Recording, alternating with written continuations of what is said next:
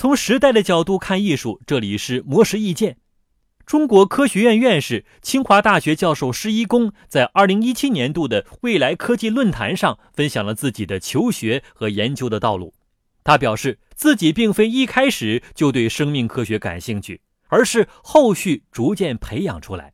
施一公在读高中时，生物成绩一直比较差，但是听到老师跟他说21世纪是生物化学的世纪之后，顿时激发了对探索科学的兴趣。因此在报考大学的时候，他并没有选择自己擅长的数学系，而是选择了生物系。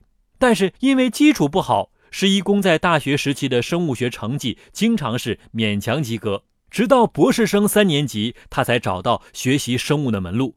施一公说，自己当时总是拿数理思维想生物学问题，因此走了不少弯路。但是生物是一个领域，数学是一个方法，应当区别对待。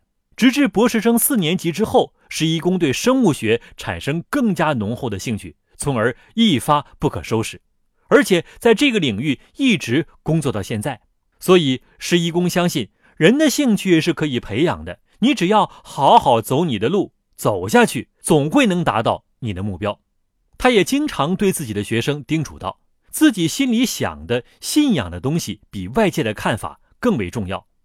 以上内容由魔石意见整理，希望对您有所启发。